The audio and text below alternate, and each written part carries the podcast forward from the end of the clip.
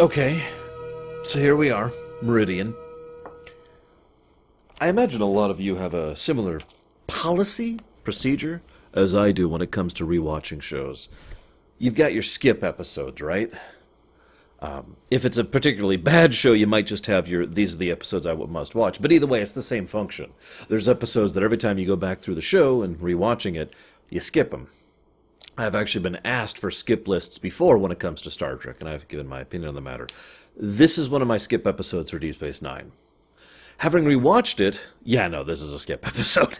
this, if anything, I admit that I like one half of the episode way more than I thought I would, because I barely remembered it, and I dislike the half I do remember way more than I thought I did. I, am sorry for giving that away really early, but I, I was originally going to do a joke. I was going to be like, oh, so here we have a character focused episode with a good director, and it's the introduction of Jeffrey Combs into the franchise. Yeah! But it's a romance of the week. It is actively anti continuity. It feels a completely rushed plot. Um, oh, and it also includes a will she leave the show element. This is one of the most paint by numbers, textbook, boring episodes of Deep Space Nine I have ever seen. And in fact, to be completely blunt, if not for the B plot, this might actually qualify as lamentation. I don't know. I didn't have to think about it because there was the B plot. But if it was just the A plot, I'm sorry. In my opinion, this is garbage. So let's get the garbage out of the way first, okay? Let's just let's just move through the muck. So, uh, let's let's refresh here. Uh, they've taken the Defiant into the Gamma Quadrant to go exploring. What I love about that point is that, and by love I mean hate, of course, is that that's the only explanation we get. I have convinced Starfleet that we should continue our exploration of the Gamma Quadrant. Uh, uh, what?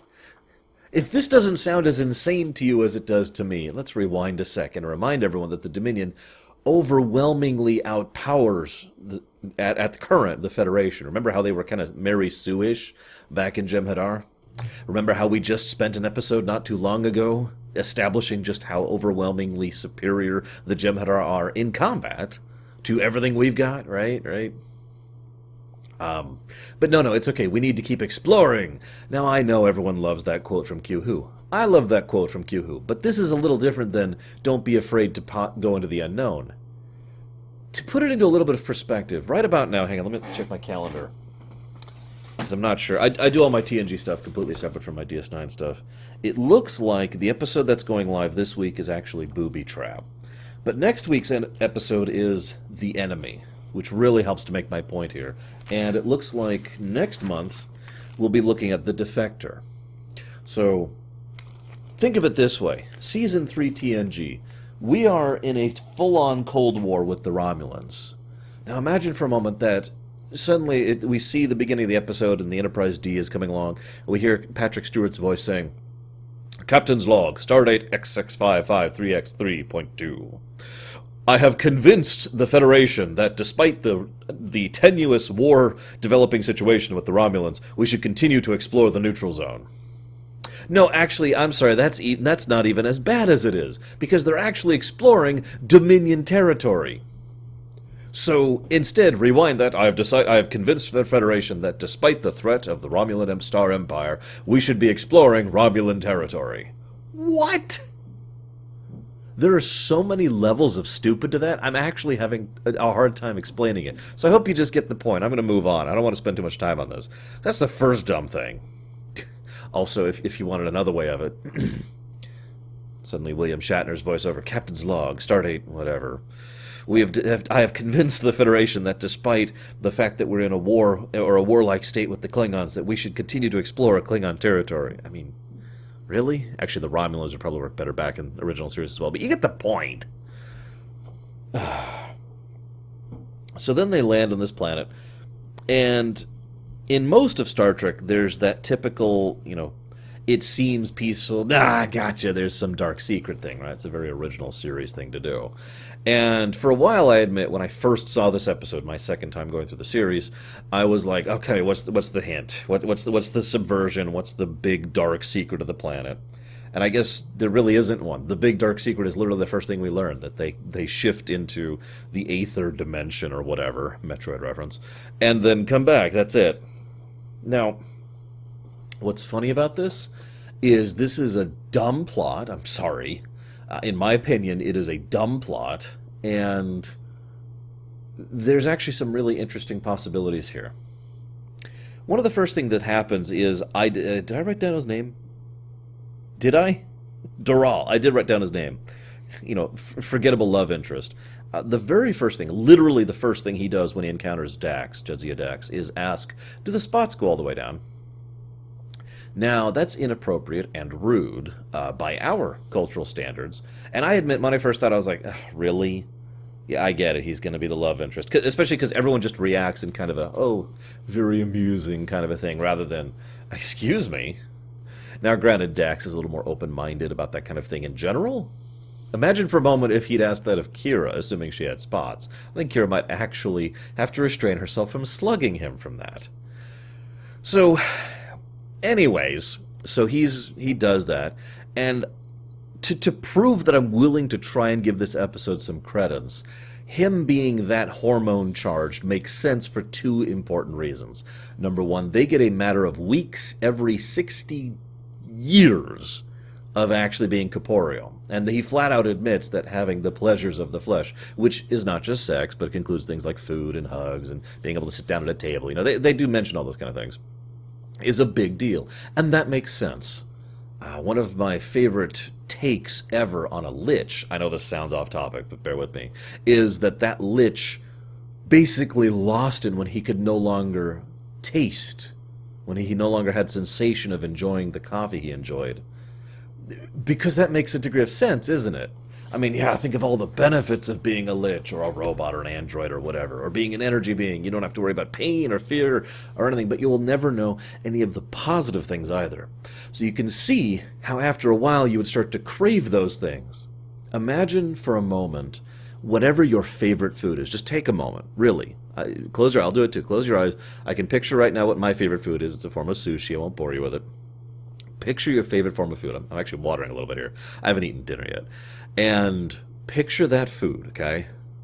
Now picture that you can you can have the smell of it, you can remember the taste of it. Now picture you can't eat that for 60 years or anything else for that matter. You still exist, but can't isn't it understandable why you'd get to that point where it's like, "Oh my god, I can't wait to eat that. I can't wait to eat jelly beans or whatever it is you picked, right?" So that's understandable and it adds to kind of the cultural flavor of these people these people need to make food happen, right? These people need to make population happen. They have weeks in between these interspersion periods where they can function as a. Uh, I don't know what to call it, I guess.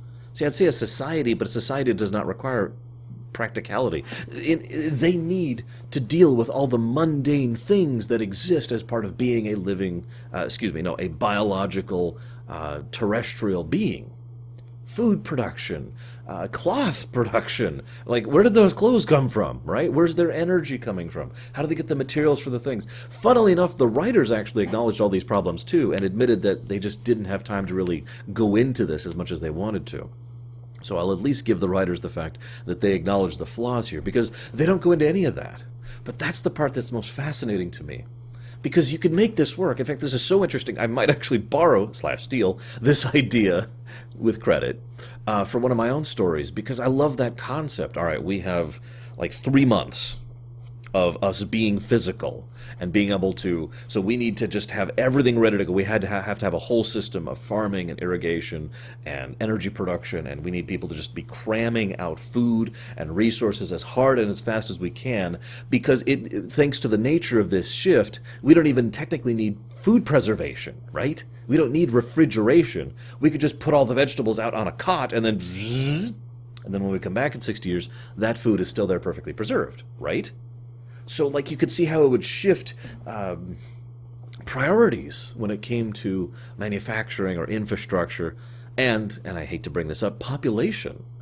Now, I know that sounds like a strange thing, but imagine for a moment that you are only physical for a few months out of every few decades. Now, let's assume these people have an average human uh, gestation period of about nine months, right? So you would be pregnant for literally over a century, roughly speaking. Uh, close to two centuries, actually, if we follow through on the pattern. Now, I know they have a shrinking amount of times each time, but you get my point.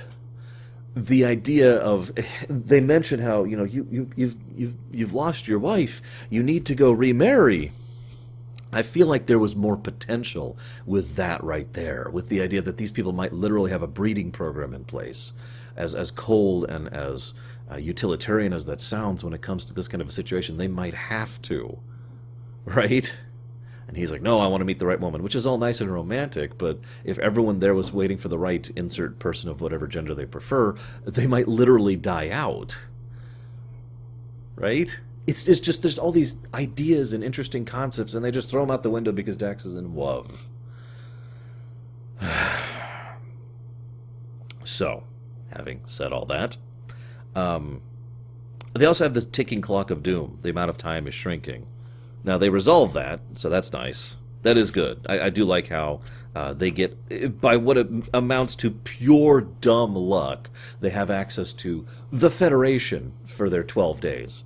Like, I, I don't know if I can pop, properly ex- explain how insanely unlikely that is that for a 12 day window, they happen to interact with the Federation during in the Gamma Quadrant, right? Funnily enough, I actually was thinking about this. If we if, if we presume that they will not be back for 60 years, they're still not back as of the current year in Star Trek Online. Just funny little note there. Anyways, so the clicking talk, ticking clock of doom is also kind of fascinating because it's really wonderfully horrifying in its own way. Like imagine, on the one hand, you'd think, well, we get to spend more time as energy, so we don't need to worry about things like all the all the thing I was talking about, breeding or food production or material production or whatever. But at the same time, that also means that piece of food you really love, uh, you you might get to eat it like once and then you're back out, right? And of course, eventually they'll just self destruct as a consequence of this un- instability. I find myself wondering how much the Dominion cares about this whole thing, by the way. You can't tell me the Dominion doesn't know about it. They've been around for millennia, and they're really, really anal retentive about being aware of everything going on in their territory and every other territory. So there's no way they don't know about this. I wonder what the Dominion thinks of this planet. I really do. Anyways, so then there's these falling in love scenes. Now, I try to be as objective as I can when it comes to these videos. I really do. I mean, I try to be myself. I'm, I'm not going to lie to you, but I do try to analyze my own thoughts and feelings and figure out the why. It's it's it's so frustrating when all I could say is I don't like something and I can't really pinpoint why because I didn't like these scenes. It was nice that they established early on that he's a science head, that he's got a brain for you know higher quantum physics, basically, is what we're dealing with here. That's nice because it allows a connection point between him and Dax. Cool. Then they go for a walk, climb up a tree, eat some berries, and sit by a river. Okay. now, this is this would be nice for a date, right? Okay, I'm with that. But that's not what this is, is it? This is Star Trek Love, which I make fun of constantly because it's um, stupid. and in case you think I'm being too negative, we'll get to my main point in a moment. But I was never really able to fully put my finger on why I didn't like these scenes, other than the immaterial nature of them. I did notice one thing, though. So the music sounds a whole lot like the music for the Nexus in Star Trek Generations, doesn't it? Now, funnily enough, Dennis McCarthy came back, uh, I believe, with this episode after having scored Star Trek Generations. Anyways, so Dax talks to Bashir. I do like that. I'll admit that it's it's not really a great scene. It doesn't have a lot of good oomph to it, but it is nice that the person that Bashir goes to to talk about her relationships, or excuse me, the person that Dax goes to to talk about her relationships is Bashir. Something about that clicked with me, and I liked that. So then Doral is going to leave with them. Now, okay, I'm with that. We could always use some more recurring characters, right? But as I've mentioned many times before, for some reason in season three, we just have this virulent hatred of recurring characters. So we will never see this guy again or ever hear him mentioned ever again. I think it's another reason why this bothers me. I've talked about this so many times in Star Trek in general. I suppose it bothers me more in DS9 because DS9 is supposed to be the continuity show. The very episode, The Jem'Hadar, was a continuity episode who wouldn't have worked, wouldn't have worked in, in any way near the same way or function, if not for all the build-up and all the establishment up to that point. And then it hit, and then it had all that more impact. That, that's that's what DS9 is good at, in my opinion, is the background build-up. It doesn't have to be string continuity. Every episode doesn't need to lead into the next episode like they did with season three of Enterprise. They do do that occasionally, but just having a sense of everything mattering past the episode when the end credits roll is a very important part of immersion and general enjoyment for me. And I usually love Deep Space Nine's continuity. And then we have this, which will never be mentioned again and will never matter again. Anyways. So that's kind of ludicrous. But then Dax admits that she's going to stay on the planet. What? I believe it was just last week where I was talking about how in this particular era of television, where someone leaving uh, permanently is just not a thing. I know I talked about it some months ago over on TNG with the season two episode, uh, The Icarus Factor, where Riker was talking about, will I leave? And it's a stupid point because we know he's not going to. It, this is the late 80s and early 90s. People don't just bow out of a thing unless something really weird happens, like what happened with Yar and someone else we'll get to in the future. So, we know Dax isn't going to bow out of the show on this random episode with this random guy we've never met before or since. That's not how that's going to work. So there's no tension and no impetus. All we have are doing is sitting here waiting to find out how it won't happen. And sure enough, it won't happen because technobabble. Like, they don't even give us a solid reason. It's just for whatever reason, she does not shift properly, and she prevents them from shifting properly. No explanation. Just, that's what happens. Okay. Why do I care? She says, "Oh, I'll get over this in about 60 years." Uh-huh. I really now, I want to make something very clear that I don't actually blame Terry Farrell for any of this. She actually does a pretty good job with what she's handled and handed, excuse me. She handles what she's handed pretty well.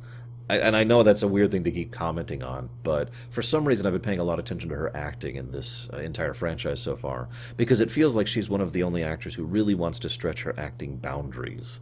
Um, it's not to say the others are bad actors, quite the contrary. Actually, I'm very satisfied with all of the main actors in Deep Space Nine.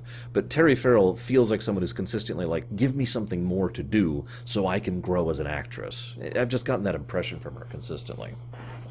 Hence why I keep commenting on it.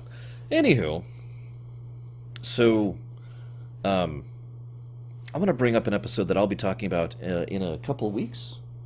Yes, two weeks from now.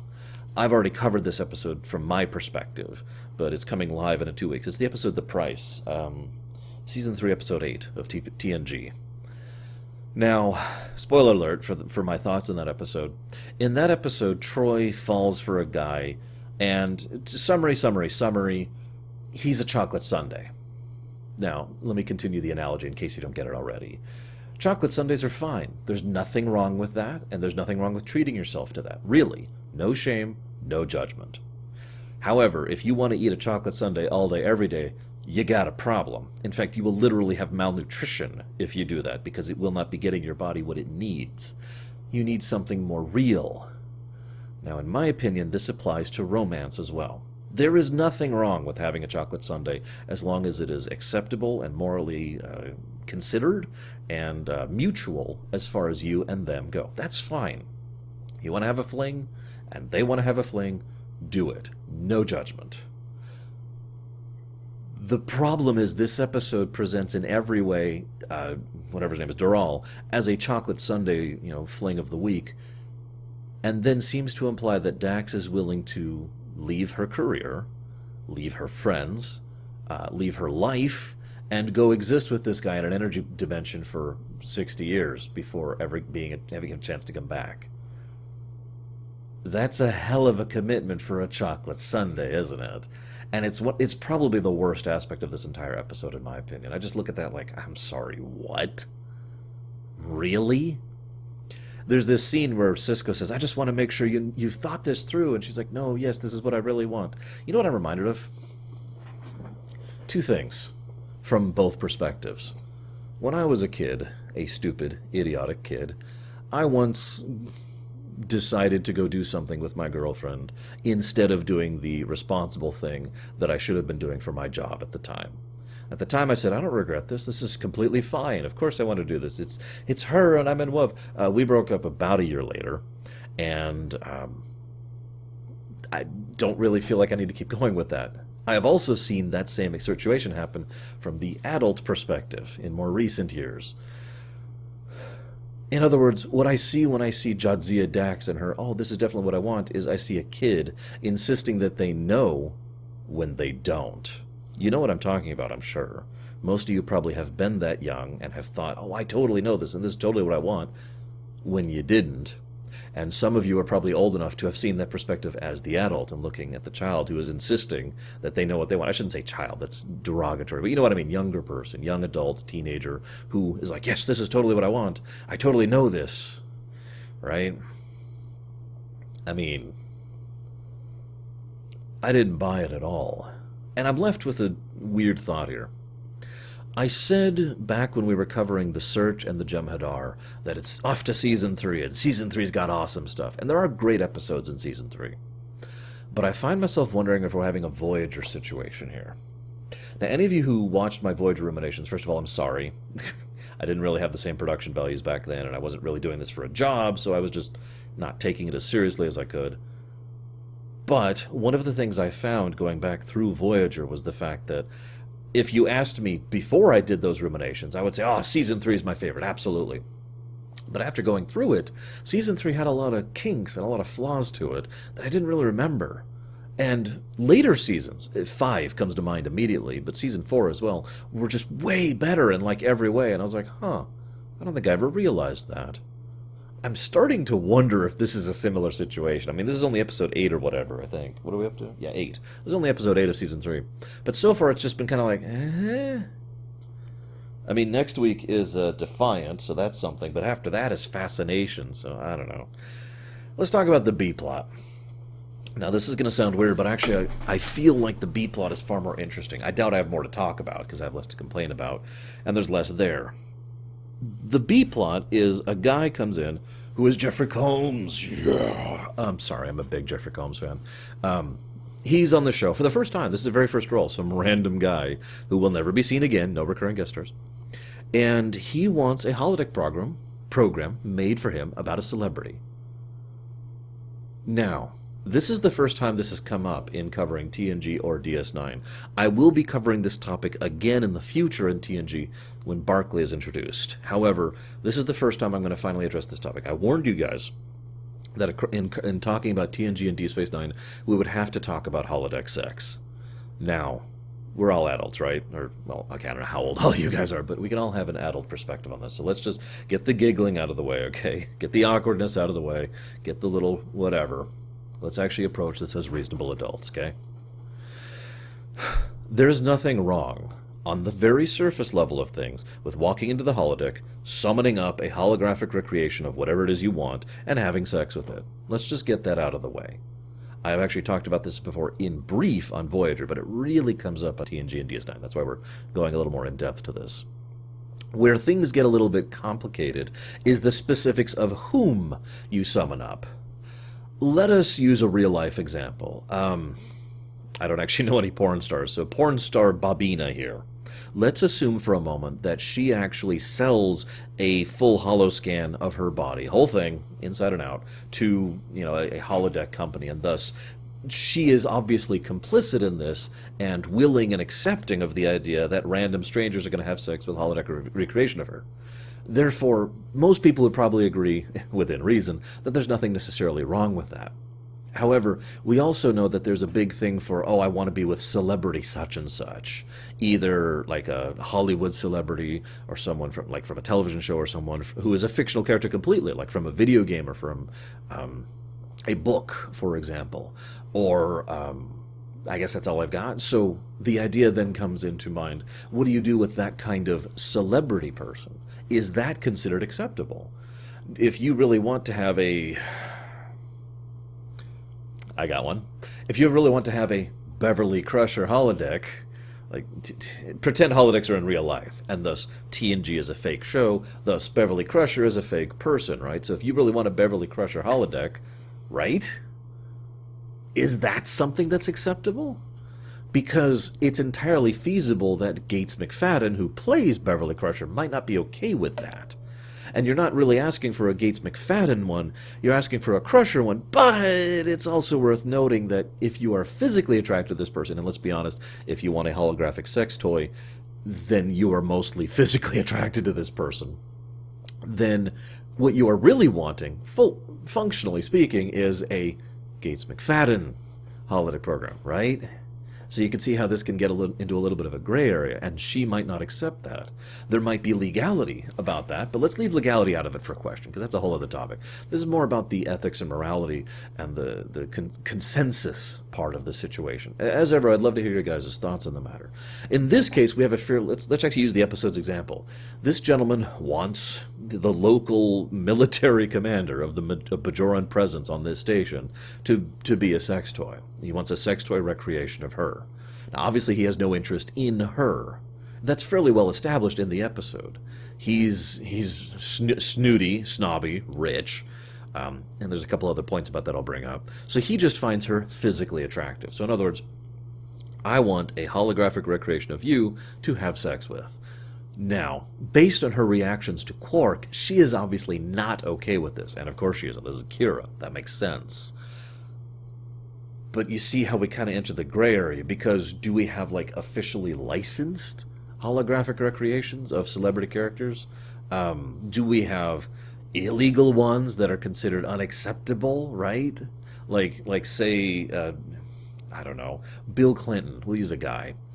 I, am trying to go for celebrities here, and I'm trying to hit things that aren't just, uh, you know, people who are uh, uh t- actors and whatnot. So, let's assume for a moment that this is 40 years ago, and Bill Clinton is someone who I actually know two women personally who find found very physically attractive. That's why I'm using Bill Clinton.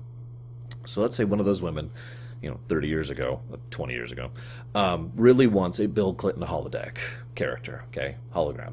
Now, if he publicly stated or, or basically had something where he could just say, no, do not do this for me, then the only way those women could get a hold of that was for, through some kind of um, not really legal means of doing so. I don't want to get, get into this topic too much, but this is real life and the internet, so there's probably a good chance those kind of bootleg holodeck scans will exist. I mean, Bill Clinton was a fairly well known, fairly public figure where there's probably plenty of opportunities to get all of the scanning data you need of him in order to be able to recreate him in a holodeck, right? And he has officially said he's not okay with that. Now, I would probably say that is wrong, personally, and I, and I mean that with total sincerity. Morally wrong, ethically wrong. But I don't think there's a lot you could really do about that, per se. I mean, you could try to stop it, but that's not going to work. You could try to interfere with someone if they're in the middle of doing it, but that's just awkward embarrassing. So, what do you do about this problem, right? Now, we could build in restrictions into the holodeck programs, or excuse me, the holodeck hardware itself so that only things of a certain string value or whatever can go through. That will not prevent everyone from doing these bootleg holodeck kind of characters, but it would probably raise the bar, the, the barrier to entry, if you will, significantly enough that we would have less of those issues. Um, excuse me. This, there's a. I'm not. I'm, I'm only touching the surface of this, by the way, because there's a lot this could go into, but let's talk about the next step down. And this is something that'll be relevant over in the TNG episode. What about coworkers or friends? Be honest with me for a moment. How many of you out there have ever fantasized, small, large, doesn't matter, about a coworker or a friend sexually? I will raise my hand on this one. I'm not going to give you names. I don't trust you guys that much. But that has happened to me um, twice in my life. I can picture, I could even name both women in both cases. I'm not going to say. now, I mention that because what if you had access to a holodeck and said, I want a program with, we'll call her Barbarella or Bob? Because, again, gender doesn't matter for this purpose, so we'll just call them Bob Barbarella. There we go, just to make it nice and uh, neutral there. What if you wanted that person? You can see how this starts to get even murkier the further down to the personal level this gets, right? I mean, how would your working relationship change with that person if you technically had sex with something that looked a whole lot like them and sounded like them? How would their relationship with you change if they knew it was happening? Would they be consenting to that kind of thing? And so forth and so on. Now, some people would argue that there's no difference functionally between that and simply masturbating about the topic, right? Like if you happen to find someone of whatever gender you find preferable uh, particularly interesting, and you decide to go off by yourself and think about that person, there's not really a lot that anyone can do about that. Especially if you're doing it, you know, properly, privately, you know, not doing it at work or whatever, right? And the dog's barking about it because the dog's really upset about this topic. woof, woof, woof, woof, woof, as they say. Sorry, nothing I can do about him. So that leaves us with how would you feel about this? And ultimately, I have no answers here. I mostly just want to discuss the topic. And as ever, for anybody who's stuck with me this long, I'd love to hear your thoughts on the matter. Would you be okay with someone randomly deciding to have sex with a holographic recreation of yourself? I'm pretty sure I wouldn't, but then again, I am a very prudish person, as I've said before. I feel very, very strongly about the privacy of my own intimacy hence the word intimate. It's me and her. I happen to be interested in females, so me and her, and that's it. You know, no kissing and telling, no openness, no whatever. That's this is just my personal preference. And again, no judgment on anyone else for any other preferences on the matter. But for me, I would be one of those people who'd sign the list saying, "No, please don't use me." Right? Make sense? But like you could see how awkward some people might feel about saying, Yeah, I'm cool with it, because that might change the dynamic between them and others around them. And of course, how, how hard is it to really get a proper scan? Now, it's worth noting that Quark is really, really, really dumb about how he does it in this episode to the point where it's actually badly written, and that irritates me. But I do find it really frustrating. Uh, it just, I, sorry, Quark was so stupid in this episode. I'm sorry, I'm sorry. Back to the point what do you do about that? Right? Do you think that's acceptable? Do you think that's unacceptable? Do you think there should be limitations? Now, obviously, some limitations should exist. That's a duh. But where those limitations should exist, well, that's a lot more debatable, isn't it? We'll talk more about this, I think. I think we're I think we've covered as much as we're going to for the moment. We'll talk more about this when we get to TNG. So let's let this topic sit for now. All we know right now is that basically, a rich guy wants to have sex with what is basically a sex toy based off of a local celebrity. That's what he wants. So again, we're going back up to like the surface surface most level, the Bill Clinton example again. Now, Kira has rather flatly said no.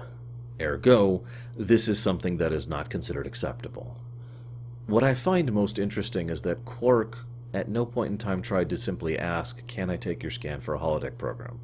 Now we know the reason why, because she would assume it's for sex, and she would be correct. But that brings up another interesting niggle, doesn't it? Let's say you're let's go back to my Bill Clinton thing. And let's say that you are Bill Clinton and you say, do not use me for these sexual programs. Do you still consent to be scanned for holodecks? Because, as has been pointed out before, and I have pointed this out before, there's a lot you can do on the holodeck that is not sex.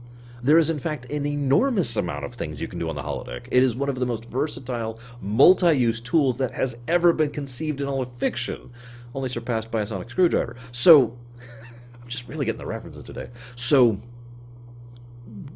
for example, let's use the Bill Clinton thing. Actually, I got a better one than Bill Clinton. Uh, let's go with. Mm, uh, let's go with. I was going to say Hitler. You can't tell me lots of people wouldn't want to scan a Hitler. Stab, stab. Um, but well, let's, let's just stick with Bill Clinton. I mean, eh, what, how about how, people wanting? Okay, Bill Clinton's probably a bad example of this. Hang on, let me rewind for a second. Let's use because see, most of the people that I could think of are old and dead now. Let's just use the Star Trek examples, right? Let's let's try to drop analogies for a moment. What if someone wanted a scan of Jean-Luc Picard? Right?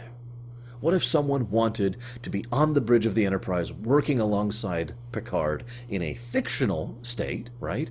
Running through pre programmed missions and battles, and at that point, it's basically a video game, right? Can't you see how easy it would be to understand why so many of these celebrities, like Kira, would would be scanned for these kind of programs. Quark himself even uses that lie. It's it's actually strange to me because it's one of the most believable lies I have ever heard Quark say ever. We actually have real life Star Trek programs where you could be on the bridge with Picard doing exactly what I was just talking about, and Kira for that matter. That's a real thing. The the VR sim, bridge simulator and the PC version simulator both already exist. There's already a market for that kind of thing. You can't tell me there isn't. And that's just at the most fundamental level. What if you wanted to have like your own crossover story, right? If you don't know what I mean by that, remember that, that holodecks are also used for holonovels, and that there are plenty of writers. We find out more about this in Voyager, but this is also mentioned in other things. That there are plenty of writers who, rather than writing things down or dictating things, get on board a holodeck and program the holodeck to tell the story for them. And that means having those scans. So, what do you do then?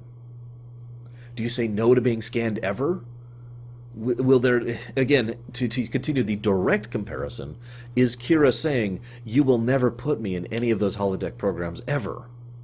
I will never be a part of the Bajoran resistance program. I will never be part of the fight against the Cardassians. I will never be part of the the the the, the Star Trek Deep Space Nine campaign mode. So you can see how this is kind of an interesting quandary, and why I find this side of the episode so much more interesting than the other half of it. There's so much more to think about, and so much more to process over here, even though Quark's an idiot, and Odo's an idiot, and Tiron, well, he's actually cool. Jeffrey Combs is awesome.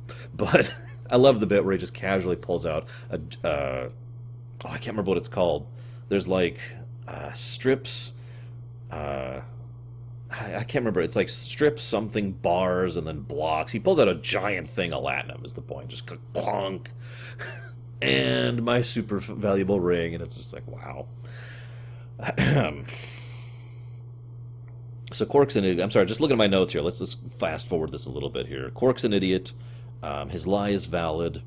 I do find, as weird as this is going to sound, I like how Quark actually did make her. You know, you're the you're the millionth customer.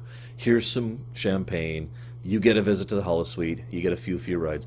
Kira, and credit to Nana Visitor, Kira actually acts genuinely happy about this. Like, oh, I've never won anything before, right? It's just a little thing, but it's a nice thing. It's probably one of the few nice character moments in this whole episode. That little bit and the bit with Bashir and Dax are like the only two good character moments in the whole episode, in my opinion. Um, so I just like that. And she's like, oh, that's perfect. Her birthday is today and she's going to enjoy. Oh, that's great. Thank you. That's awesome. Good stuff. Very human. Um, one last point before I move on. Combs's character, Tiron or something like that, mentions he has his own holosuite. And Quark, the way Quark reacts is that that's expensive. I like that to use a real life parallel, I am presuming it's the relative equivalent of having your own uh, movie theater room in, in, of your own person. I don't mean just like uh, the projection systems that we have now, which we do have. I actually have two friends who has one of those.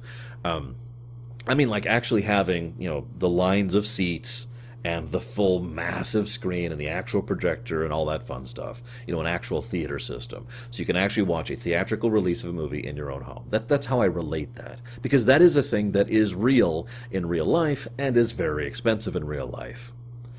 I like to think that because to me that makes perfect sense. In my opinion, the very concept of a holodeck or a holosuite is the kind of thing that in any society that values that isn't a post scarcity society it would be very, very expensive, right? It would take a lot of time, a lot of materials, a lot of programming, a lot of maintenance, and therefore would be the kind of thing that only a large establishment would have or a nation would have because functionally the holodecks on federation uh, ships and starfleet ships are at the national level that is paid for and per- per- purchased and produced by the state i like that i do like that idea and giving it a little bit more context and setting building I don't know how long I've been rambling about this episode. I do apologize. I hope you've enjoyed this awkward, incredibly strange discussion.